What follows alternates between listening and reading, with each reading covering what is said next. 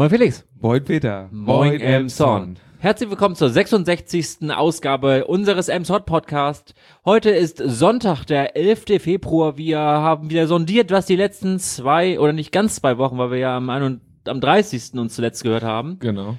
Aber äh, wir haben unser Versprechen gehalten und nehmen tatsächlich am 11. Februar auf. Genau. Äh, möchten wir mal festhalten hier. Ähm, auf jeden Fall haben wir jetzt zusammengesammelt, was die letzte Zeit wieder so in der Zeitung stand und äh, gehen deswegen, würde ich sagen, sofort in die Presseschau. So machen Mit wir Felix, es. ja? Genau. Und so machen wir es und es geht gleich los und zwar mit einem Artikel aus der Holsteiner. Und zwar ging es da um die Anpassung der Öff Kernöffnungszeiten, beziehungsweise ist das eher eine Idee, die kommt auch äh, gerade aus dem Stadtmarketing und aus dem Zusammenschluss sozusagen der Einzelhändler, aber das ist halt ziemlich schwierig, da sozusagen einen Konsens zu finden. Aktuell ist es ja so, gerade zum Beispiel am Samstag, dass äh, jetzt die Läden in der Königstraße sehr unterschiedliche Öffnungszeiten haben, gerade halt was das Schließen später angeht. Einige schließen schon um äh, 13 Uhr, andere erst zum Beispiel um 18 Uhr. Das ist natürlich gerade für die Kunden auch verwirrend, weil es da halt keine Einheitlichkeit gibt. Und jetzt ist da wieder sozusagen, man ist wieder dran, sich zu beraten, ob man nicht da was Einheitliches macht. Wie gesagt, wenigstens Kernöffnungszeiten, die etwas zu verlängern. Sozusagen jetzt wären die Kernöffnungszeiten wahrscheinlich so bis 13 Uhr, weil da macht der erste wohl zu. Aber da ist jetzt wieder dran, ob man das verbessern kann, um halt auch äh, die Königstraße noch attraktiver zu machen. Da ist gerade auch das äh, Stadtmarketing äh, dabei und äh, will dieses Thema aufgreifen und äh, würde da natürlich dann auch, äh, wenn sich da ein Konsens findet, das äh, bewerben sozusagen, dass man da sozusagen, keine Ahnung, äh, bis 16 Uhr shoppen zum Beispiel, äh, ja, dass das sozusagen ein ja, Slogan werden könnte. Das ist jetzt, äh, wie gesagt, äh, frei sozusagen zu interpretieren.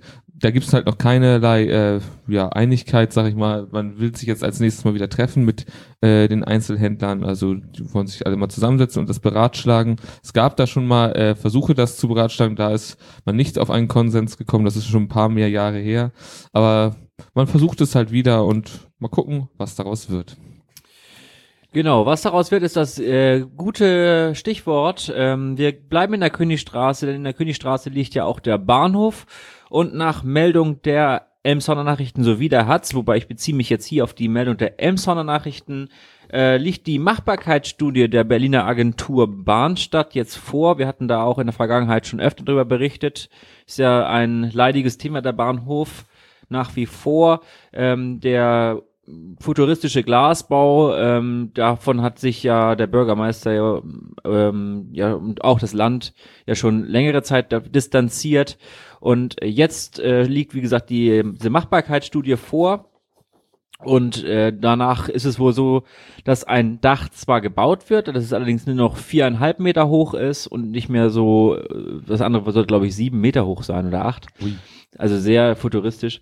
Und äh, die Emsonner Nachrichten betiteln das jetzt als Bahnhof äh, Light-Version. Ähm, da sind viele Dinge nochmal überdacht worden, nochmal neu gedacht worden. Äh, Kernthemen sind allerdings, äh, oder Kernpunkte sind auf jeden Fall auch enthalten geblieben, wie beispielsweise, dass der ZOP äh, verlegt wird, äh, mit, also dass der gesamte Busverkehr dann vor dem Bahnhof äh, fährt und dass man auf dem Holzenplatz und dass man dann auch besser zu den Gleisen kommt und vor allem schneller und ähm, einheitlich, dass der Bahnhof auch von beiden Seiten begehbar ist, dass die Barrierefreiheit äh, verbessert wird, äh, also beziehungsweise komplett gegeben ist, dann überall sehr einfach auch mit ja, Gehbehinderung an, an die Bahnsteige kommen kann. Ähm, ja, also derartig viel, wir hatten da wie oft schon drüber ähm, berichtet, ja. Und der Bürgermeister sagt noch hier, dass äh, einige Bereiche sogar nochmal äh, neue Lösungen gefunden werden, wurden, dass die sogar noch besser sind als in den alten Entwürfen und dass die ähm, äh, ja die Optik jetzt durch einen neuen Wettbewerb ähm, wieder ähm, ja geplant werden muss. Also es wird eine neue, äh, eine neue, ein neuer Wettbewerb ausgerufen werden, der dann sich darum äh, kümmert, äh, ja, die passende Optik zum Konzept zu bringen. Und Bernd Buchholz, unser Verkehrsminister aus Schleswig-Holstein, hat ja unlängst gesagt, dass äh, er das Land äh, bereit ist, zweistelligen Millionenbetrag in den Bahnhof in Emshorn zu realisieren, äh, zu investieren, allerdings nur dann, wenn es realistische Planungen sind und äh, Luftschlösser möchte das Land nicht finanzieren. Okay. Ja, wir schauen mal, Ja klar, da wie bleiben wir auf es jeden Fall weitergeht. Klar, wir hoffen natürlich, dass der Bahnhof möglichst schnell realisiert Ja, wird. auch für äh, die äh, Ab- Landtagsabgeordnete Beate Raudis hat der Bahnhof äh, oberste Priorität. Ich glaube, es gibt niemanden, der sagt, dass er kein, nicht die oberste Priorität hätte. Ne, klar. Ne, gut. Dann kommen wir mal zu einem ganz anderen Thema und zwar geht es hier in dem Artikel der EN um äh, den Baumschutz beziehungsweise äh, die Strafen, die es da rundherum gibt. Aktuell sieht das so aus, wenn man zum Beispiel jetzt ähm, äh, einen Baum fällt äh, und den man eigentlich nicht fällen darf und das jetzt, ich sag mal, fahrlässig geschieht, weil man es vielleicht nicht wusste oder sowas, dann gibt es da jetzt aktuell Strafen von äh, 100 Euro so in dem Bereich. Ähm, des Weiteren gibt es wohl noch keine äh, Strafen, was die Ordnungswidrigkeit in diesem Fall gibt. Und da möchte man das jetzt einfach überarbeiten. Das soll jetzt im Ausschuss der Stadtentwicklung und Umwelt besprochen werden. Das wird im März passieren, da tagt dieser Ausschuss und da soll dann über höhere Bußgelder äh, ja beratschlagt werden. Hier gibt's äh, die Idee äh, sozusagen bei einer fahrlässigen Fällung äh, das Bußgeld auf 500 Euro anzuheben und zusätzlich halt noch ähm, das äh, Bußgeld bei Ordnungswidrigkeiten, also bis zu also bei, bei Ordnungswidrigkeiten ähm, das Bu Bußgeld bis zu 50.000 Euro äh, sozusagen ja zu verhängen zu können. Einfach, dass da sozusagen eine höhere abschreckende Wirkung äh, passiert, ja, in dem Fall.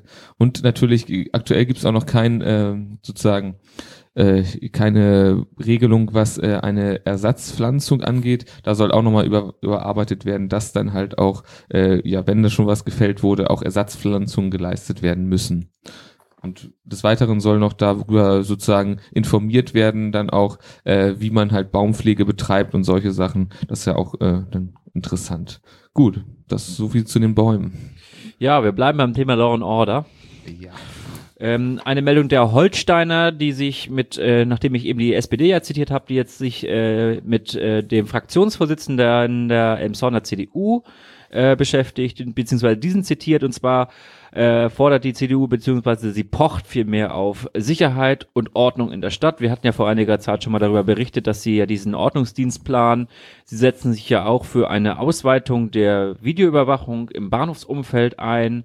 Und sie möchte ja auch ähm, mit diesem ähm, ja, dieses, diese, diese, äh, dieses, ähm, ja, Ordnungsamt, das Ordnungsamt stärken mit diesem Umweltfahren, dann hatten sie doch irgendwann was gehabt, dass sie die Papiercontainer-Standorte Ja, genau. auch äh, überwachen wollen, dass da keiner seinen Müll illegal ähm, entsorgt und die Krähengeschichte hatten sie damals auch die Partiz äh, Petition ja auch ähm, ein, ähm, eingereicht. Naja, äh, sei es drum, auf jeden Fall möchte ich jetzt hier nochmal den Herrn Neufeld zitieren in diesem Podcast, der sich jetzt ähm, ja, ja dafür einsetzt, dass äh, die Stadt, also möchte diese ganzen Maßnahmen, ähm, mit diesen ganzen Maßnahmen möchte er die Stadt als handlungsfähig und durchsetzungsstark und präventiv handelnd äh, wahr, wahrnehmen la- lassen durch die Bürger, denn so, Zitat, denn so gewinnen die Extremisten in Emshorn keinen Boden. Tja, das ist mal eine Aussage, will ich mal sagen. Ach ja. Ja, Na gut. Law and Order. Ich glaube, mehr ist dazu nicht zu sagen an dieser Stelle. Gut. Dann gibt's wieder was, und zwar Emson hat äh, vor, weitere Daten zu erheben, diesmal bezüglich auf den Wohnungsmarkt.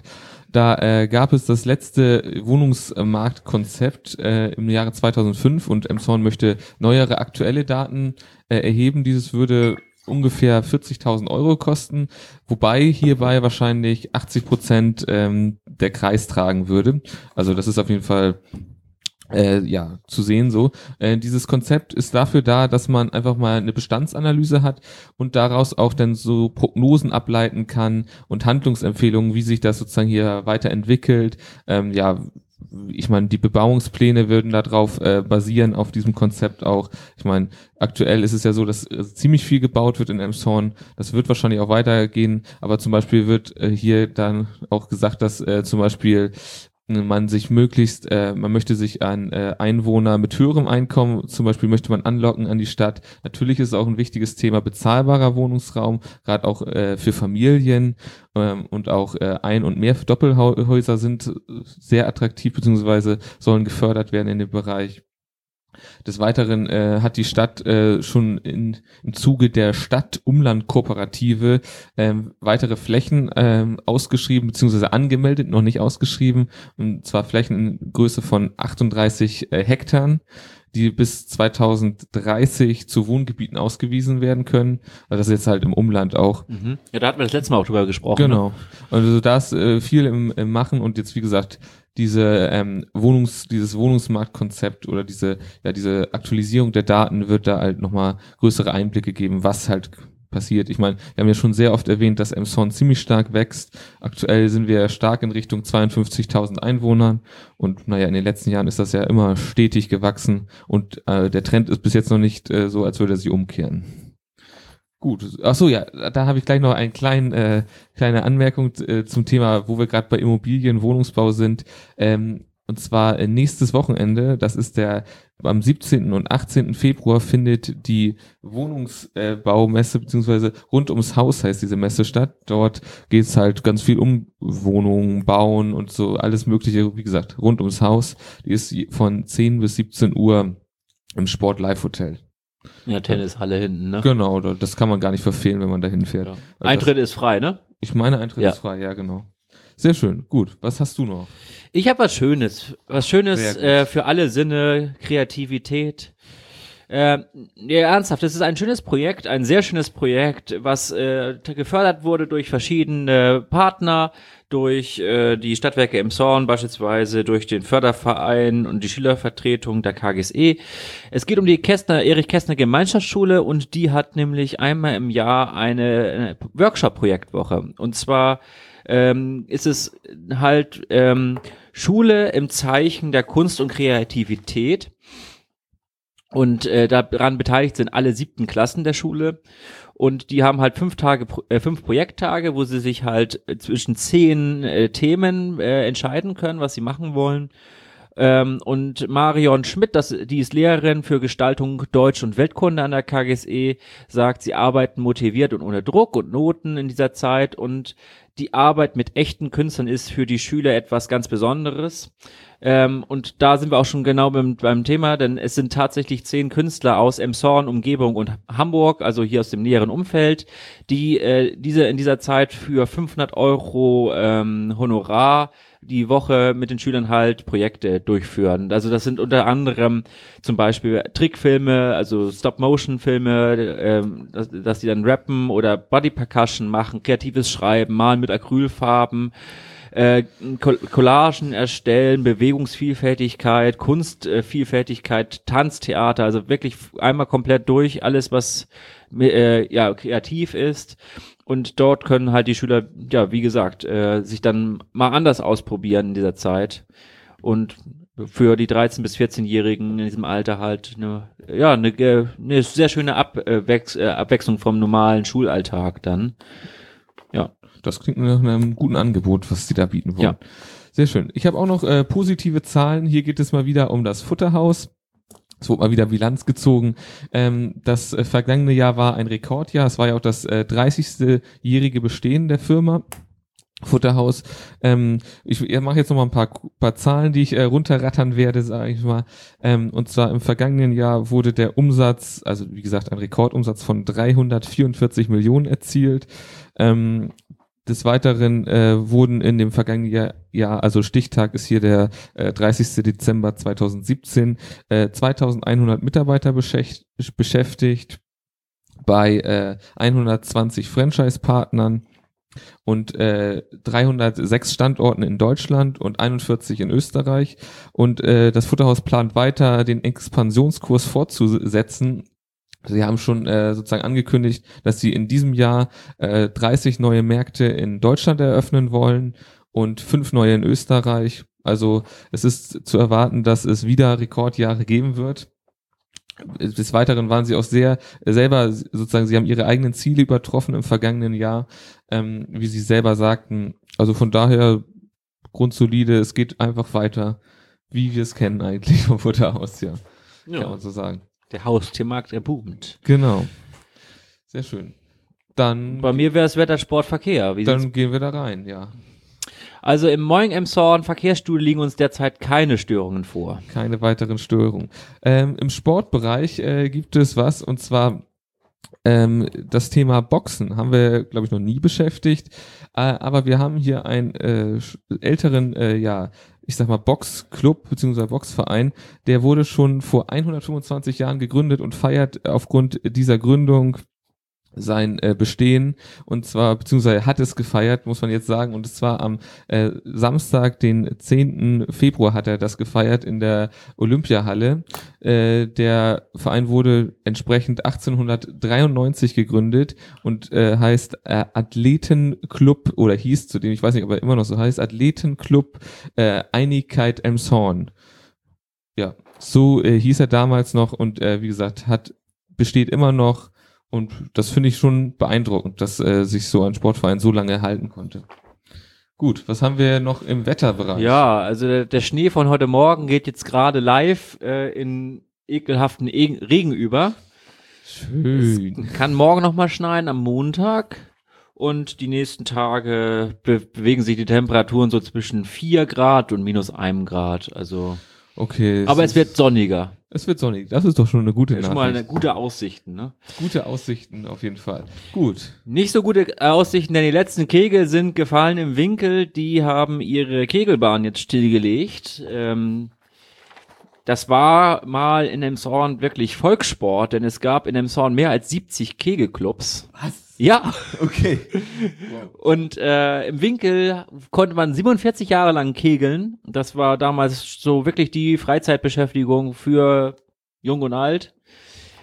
Einfach mal eine Runde kegeln gehen. Äh, Claudia Böhm, beziehungsweise äh, die ist die Betreiberin des Winkels oder Inhaberin des Winkels und ihre Mutter Erika Böhm berichtet äh, aus der Zeit von damals. Die haben den Betrieb da 1974 übernommen.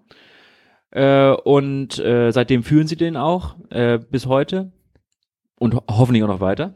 Wir hoffen es, ja. Ähm, dass äh, sonntags beispielsweise sogar vier Kegelclubs gleichzeitig aktiv waren. Also die haben da auch eine Doppelkegelbahn gehabt. Also in zwei Schichten müssen die dann ja folglich gekegelt haben. Und es war damals Emshorns modernste Kegelbahn, weil die Okay. nämlich voll digital, also nicht digital, also voll elektronisch war ah, okay. dass man da ja mit so mit Punktzählung und so, das war wohl damals das Nonplusultra.